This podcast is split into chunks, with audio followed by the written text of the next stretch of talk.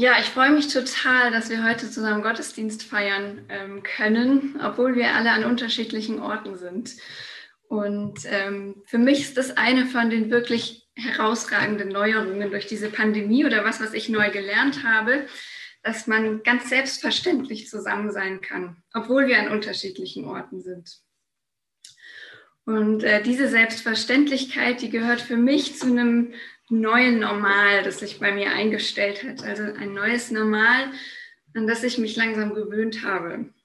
Und zu diesem Normal gehören auch andere Gottesdienstformen in den Gemeinden, die ich besuche oder die ich kenne. Und vielleicht auch andere Gewohnheiten. Bei ähm, meinen Brüdern und mir hat es sich eingestellt, dass wir uns regelmäßig zu Spieleabenden über Zoom treffen.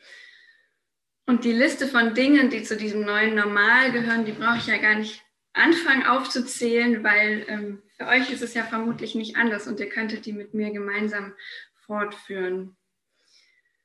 Und dieses neue Normal, das hat sich bemerkt oder vielleicht auch unbemerkt in unserem Alltag breit gemacht.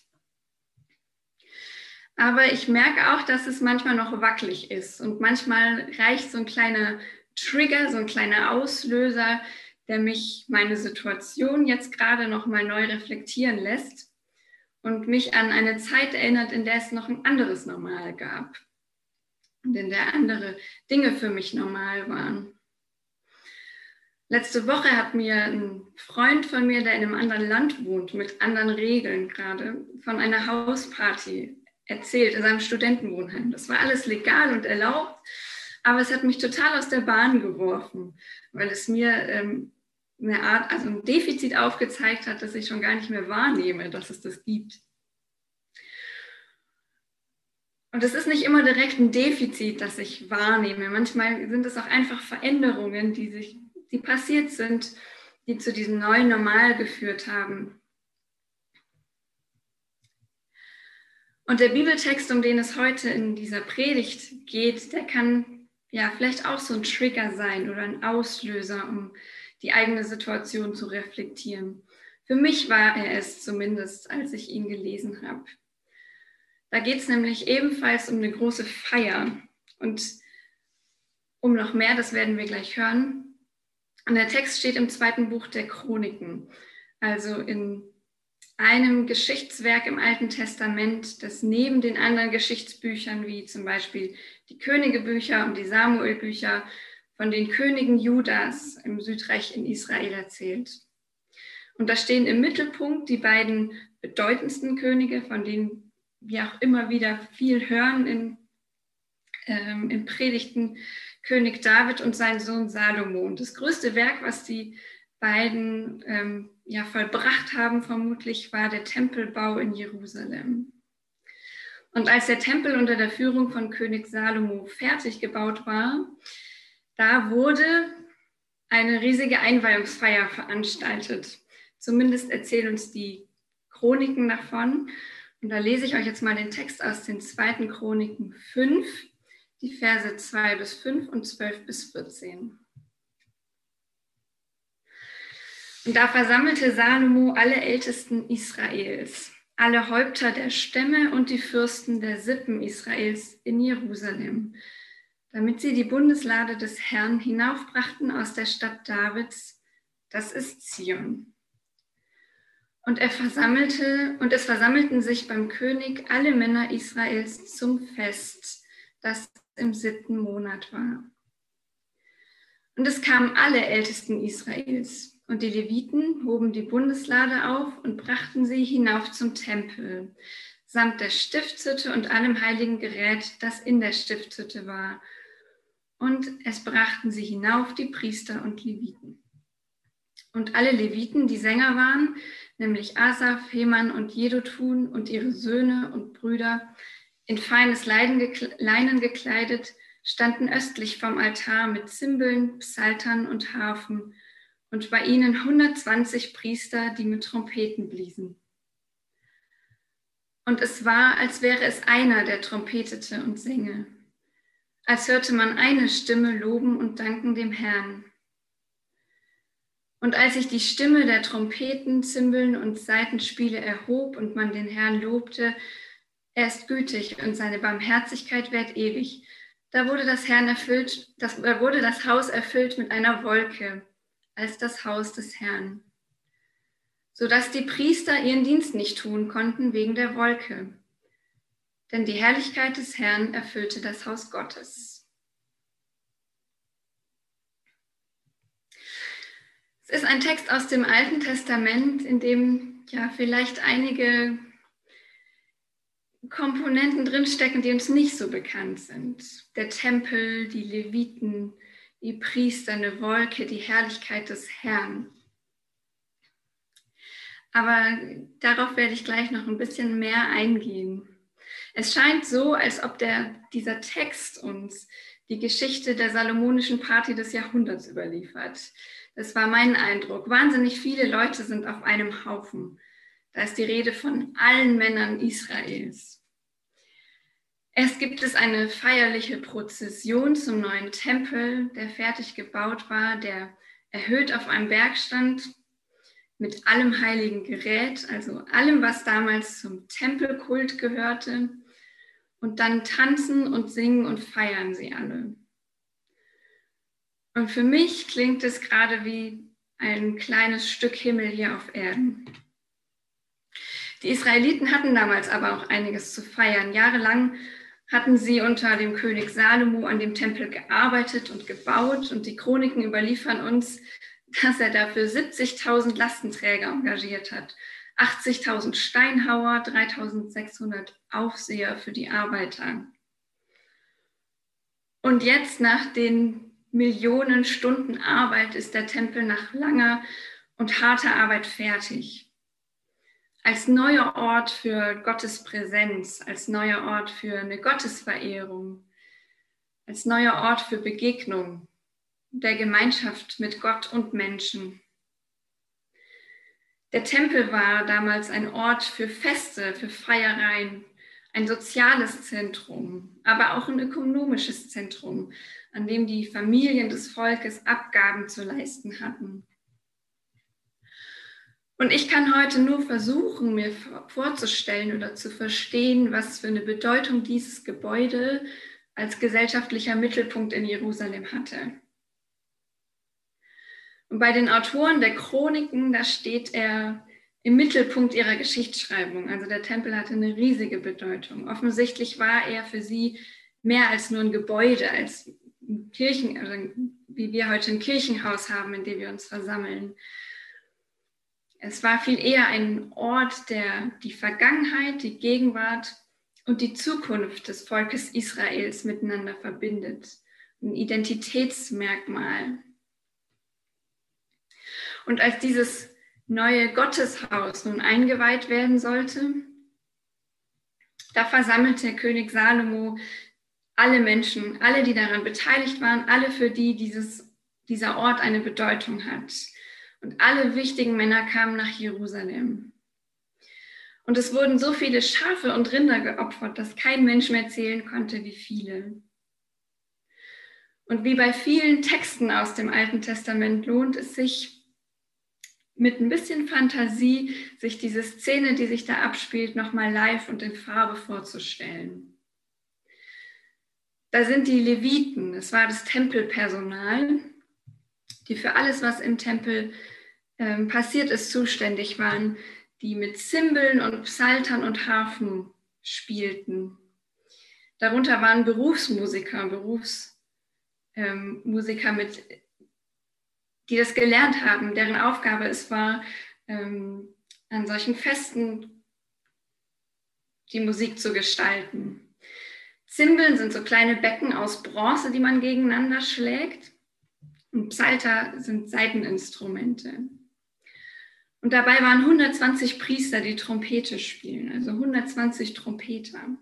Und von allen Seiten erklingt in eindrucksvoller Vertonung, er ist gütig und seine Barmherzigkeit währt ewig. Und dieses Loblied schallt über den Tempelberg und bahnt sich seinen Weg in die Straßen und Gassen Jerusalems. Es tönt und klingt von den Wänden des Tempels wieder und erfüllt die Luft mit heiligen Klängen. Von überall hört man die Musik. Und es war, als wäre es einer, der trompetete und sänge. Und als hörte man eine Stimme loben und danken dem Herrn.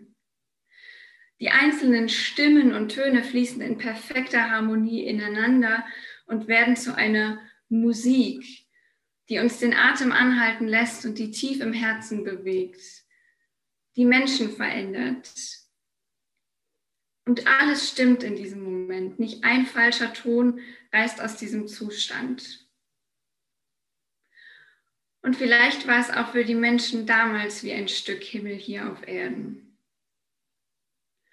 Und tatsächlich ist Gott da und zeigt sich in einer großen Wolke, die den ganzen Tempel erfüllt und einhüllt, so dicht, dass niemand mehr in den Tempel kam. Irgendwie so sehr mystisch.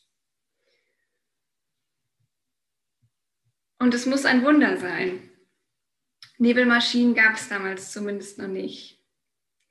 Die Musik macht die Feier um diesen Tempel herum aus. Und die Musik war schon damals eine Form, um Gott anzubeten und dem Gottesdienst eine ästhetische Gestalt zu geben. Und vor den Augen der singenden Israeliten nimmt Gottes Herrlichkeit auf einmal auch Gestalt an, die Gestalt der Wolke. Und in meiner Vorstellung ist es etwas ganz Leichtes und Feines, das in der Luft zwar sichtbar erscheint, das man aber nicht anfassen kann. Und in dieser Wolke kommt er den Israeliten ganz nah und bleibt gleichzeitig verschleiert. Und auf geheimnisvolle und verborgene Weise und trotzdem ganz deutlich zeigt er den Israeliten, ich bin da, ich bin hier. Das musikalische Erlebnis der Israeliten mündet also in ein Gotteserlebnis. Und wenn sie singen, nimmt Gott vor ihren Augen Gestalt an. Und gleichzeitig wird es für sie zu einem ultimativen Gemeinschaftserlebnis. Und vielleicht kennen einige von euch dieses besondere Gefühl, das sich einstellt, wenn man gemeinsam musiziert ob in einem Orchester oder in einem Chor oder sonntags im Gottesdienst. Da muss es nicht perfekt klingen, aber trotzdem erlebe ich in der Musik ein Zusammengehörigkeitsgefühl, das andere Gemeinschaftserlebnisse selten in mir auslösen. Gemeinsames Singen oder gemeinsames Musizieren, das erfordert ein fein abgestimmtes Aufeinanderhören. Und es erfordert, dass ich mich dass ich die anderen Mitmusizierenden mit ihren Stimmen wahrnehme. Und es erfordert aber auch, dass ich mich selbst mit meiner Stimme und mit meinem Lied meinen Mitmenschen zeige und preisgebe. Und damit füge ich mich ein in einen Chor oder in eine Band oder in eine Gemeinde. Und zwar freiwillig in eine Gemeinschaft, die ein Ziel hat. Zusammen in der Ein- oder in der Mehrstimmigkeit zu einem Kunstwerk zu werden. Und genau das finde ich in dem wieder, was sich im Bibeltext auf den ersten Blick utopisch anhört, was für mich aber total nachvollziehbar klingt. Es war, als wäre es einer, der trompetete und sänge, als hörte man eine Stimme loben und danken dem Herrn. Aus den vielen Stimmen der einzelnen Menschen wird ein Lobgesang und aus den krautigen Einzelteilen, die verschiedene Menschen in eine Gemeinschaft geben, entsteht hier eine Einheit. Und wenn wir im Gottesdienst zusammen singen, dann können wir diese Einheit auch erahnen, dass uns etwas zusammenschweißt, was über die Gemeinschaft in der Musik hinausgeht. Dann werden wir eine geistliche Gemeinschaft. Dann werden wir ein Leib und ein Geist, und eine Hoffnung. Und wenn wir als Gemeinde zusammen singen, dann wird aus den Worten und Noten, die sich da zusammenreiben, ein Bekenntnis, das uns vereint. Und dann können wir erwarten, dass sich wie bei den Israeliten damals was verändert.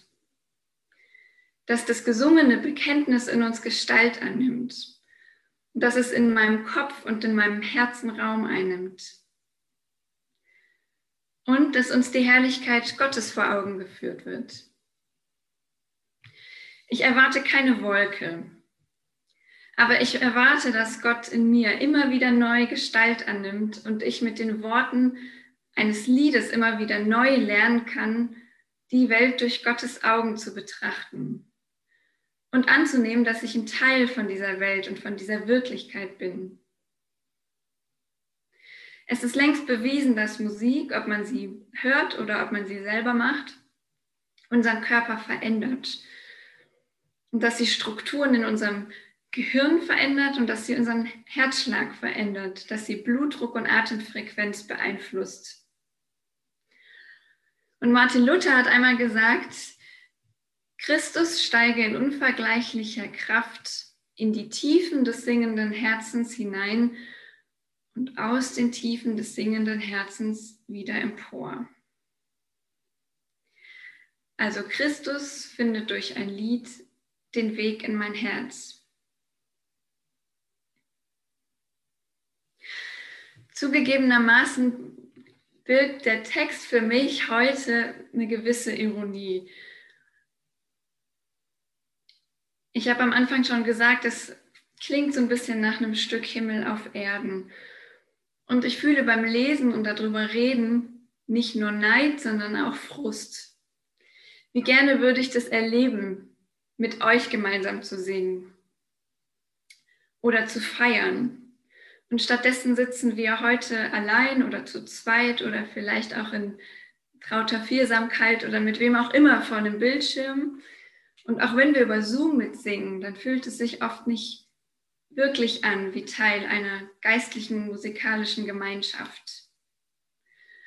Und wir machen im Moment eher gegenteilige Erfahrungen als die Israeliten vor fast 3000 Jahren. Wir singen über digitale Gottesdienste zusammen, aber noch nicht wieder gemeinsam in Präsenz. Und es gibt Orchester, die spielen teilweise wieder Konzerte, aber mit großer Distanz zwischen den MusikerInnen und teilweise auch in ausgedünnter Besetzung. Nicht überall ist wieder Publikum erlaubt, beziehungsweise nur an sehr wenigen Orten ist überhaupt Publikum erlaubt. Und Chöre dürfen auch überhaupt nicht singen in Präsenz. Also ihnen bleibt nur die Möglichkeit, in einzelnen, die einzelnen Stimmen, Video- und Tonspuren zu einem digitalen Gesamtwerk irgendwie zusammenzuführen. Das sind tolle Möglichkeiten, um trotzdem auch jetzt Gemeinschaft in und durch Musik zu erleben. Und trotzdem bleibt es für die einen oder den anderen eine Wartezeit, bis wir wieder richtig zusammen musizieren können. Doch so wie wir in der Musik bruchstückhaft Teile vom Himmel hier auf der Erde erleben, können wir auch jetzt schon bruchstückhafte Teile der Gemeinschaft im Singen oder im Zuhören erleben und uns auf den Zeitpunkt freuen, wenn die Zeit der Distanz wieder vorbei ist. Wir sitzen zwar allein zu Hause und trotzdem können wir wissen, dass wir nicht alleine singen. Unsere Stimmen verbinden sich heute Morgen mit vielen tausenden Stimmen auf der ganzen Welt, die in diesem Sonntagmorgen Gottesdienst feiern oder ein Lied für Gott singen. Unsere Stimmen verschmelzen mit den anderen zu einem weltumspannenden Gotteslob, als wäre es nur eine einzige Stimme. Wir sind verbunden durch einen einzigen Gott, der in uns Gestalt annimmt, wenn wir ihm zur Ehre singen. Und dadurch sind wir auch verbunden mit allen Menschen in dieser Gemeinde und über diese Gemeinde hinaus, mit allen anderen Menschen, die gerade Gottesdienst feiern. Und wir sind auch über die Zeiten hinweg verbunden mit den Israeliten, die ihre Lieder vor 3000 Jahren demselben Gott gesungen haben. Und wir sind verbunden mit Martin Luther, mit Johann Sebastian Bach, mit Hillsong United, mit Lauren Daigle und allen anderen großen Musiker und Musikerinnen der Zukunft. Der Sonntag heute steht im Kirchenjahr unter dem Leitspruch Kantate. Singt, singt. Vielleicht hast du gerade ein Lieblingslied. Oder vielleicht hast du ein Lied mit einer bestimmten Botschaft, die du gut findest, die dich immer wieder an Gottes Nähe erinnert. Oder vielleicht ein Lied, das dich schon über lange Zeit begleitet, das du auswendig und aus vollem Herzen mitsingen kannst. Und vielleicht nimmst du es dir für die kommende Woche vor, dieses Lied ab und zu zu hören. Vielleicht jeden Tag, vielleicht direkt zum Start in den Tag. Und vielleicht stellst du dir vor, wie das Lied für dich um die Welt reist und an vielen Orten bei vielen Menschen erklingt. Vielleicht singst du leise oder laut mit und erinnerst dich daran, wie unsichtbare Fäden dich mit allen anderen Menschen verbinden, die dieses Lied mögen und gerade vor sich hin singen. Und dann sing dem Herrn ein neues Lied, denn er tut Wunder. Sing dem Herrn, obwohl wir es nicht gemeinsam tun können. Sing dem Herrn, ob es ein Lobgesang ist oder ein Klagepsalm. Sing dem Herrn, damit er durch das Lied in dir Gestalt annimmt. Sing dem Herrn, damit das Lied dir diesen Gott näher bringt. Sing dem Herrn ein neues Lied, damit du selbst dadurch verändert wirst. Sing dem Herrn ein neues Lied, denn er tut Wunder. Amen.